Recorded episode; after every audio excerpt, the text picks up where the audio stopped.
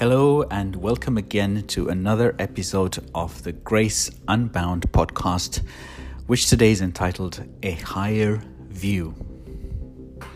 By and large, our knowledge of God is predominantly shaped and influenced, possibly even defined by our personal experiences of Him. On one occasion, Jesus' disciples had a close brush with death, which tested their faith and left them hanging for dear life. The incident occurred while they were at sea, when a furious windstorm arose and their boat was at risk of being swamped by the massive waves. Even though some of them were seasoned fishermen, they genuinely believed they were about to perish until, that is, they chose to call on Jesus, who was blissfully asleep in the stern of the boat while the storm was furiously raging on. They called on him to help in the rescue effort that was underway. To their amazement and bewilderment, he calms the raging storm and silences the furious sea. Instantly, with a single three word rebuke Peace, be still. You see, in the heat of the moment and finding themselves in the eye of the storm, two key facts had slipped the disciples' minds.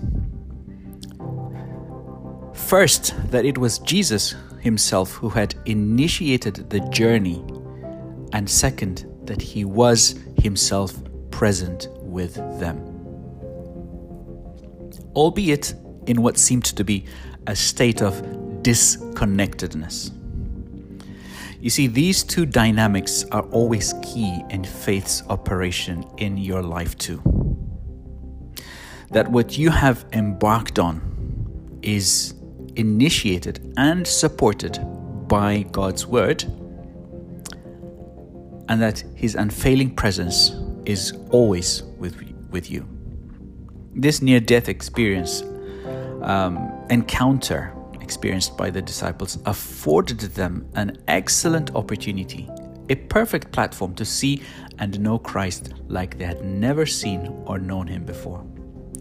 They got to experience and know Him in a new light, in a light or in a capacity they had never seen or known Him in before. Because until this moment, you see, they had seen and experienced Him as the teacher who taught with unusual clarity and extraordinary authority. They had seen and known him in his healing capacity, in his authority over sickness and disease. They had seen and known him as the one who exercised unchallenged authority over demons and evil spirits. But here, now, in this situation, it was a totally different story, a whole new ball game. He was now up against the forces of nature itself, the elements themselves against which no man could possibly stand. Surely, they thought, he stood no chance against these powerful forces of wind and water combined, of nature itself. He was no match for them. How wrong they were. How uninformed they were. They could not have been further from the truth, yet they were not aware of it. They were wholly unprepared for what was in store for them in the very eye of the storm that they were allowed to wade in. They had so far only experienced him in his healing capacity, his authority over disease and demons, but this incident changed everything for them. Here he was, to their astonishment and confusion on this occasion, effectively exercising authority over nature and creation itself. Their astonishment and bewilderment at what just happened causes them to question his very identity afresh and new. What sort of man is this? that even winds and sea obey him. In this very incident where they brushed with death, Christ was revealed to them as Lord of creation.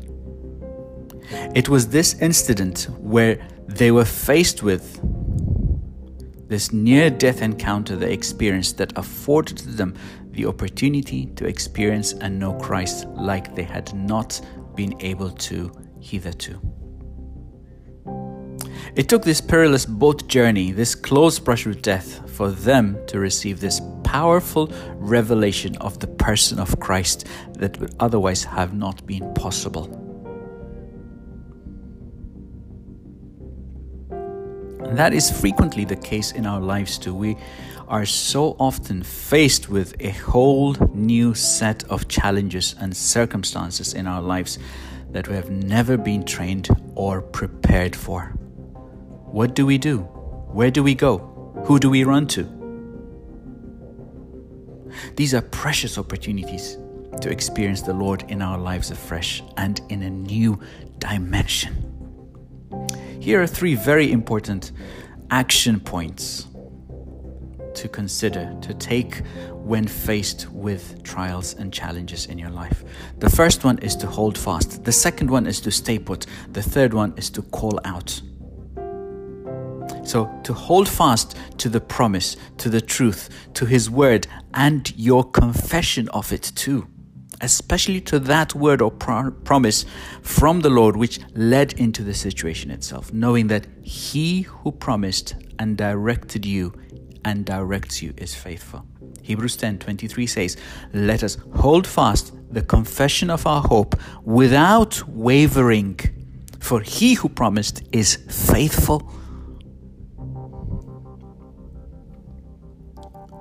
Point number two stay put knowing He is in there with you.